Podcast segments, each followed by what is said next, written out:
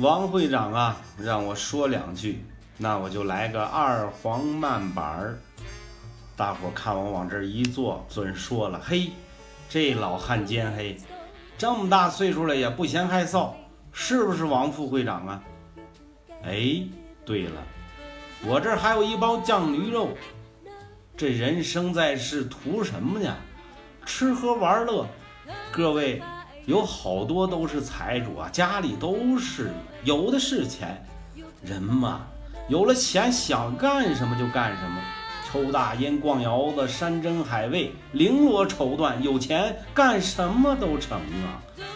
可就是有一件事不能干，就是不能当汉奸。我这个会长一上台呀，要立几条规矩，谁要是坏了我的规矩。谁他妈的就不是人养的？头一条，甭管谁家的秘方，收好喽，绝不能交给日本人。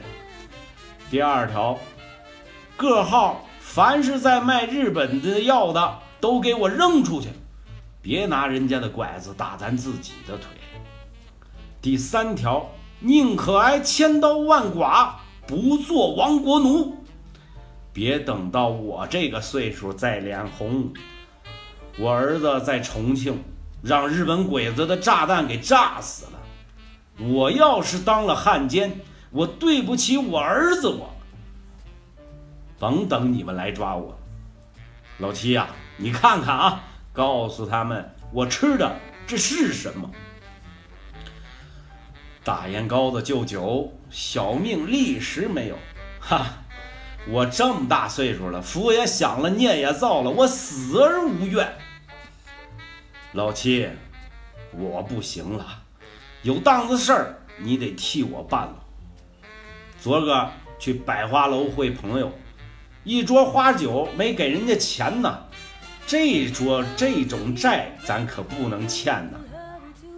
好小子，你看前面好东东。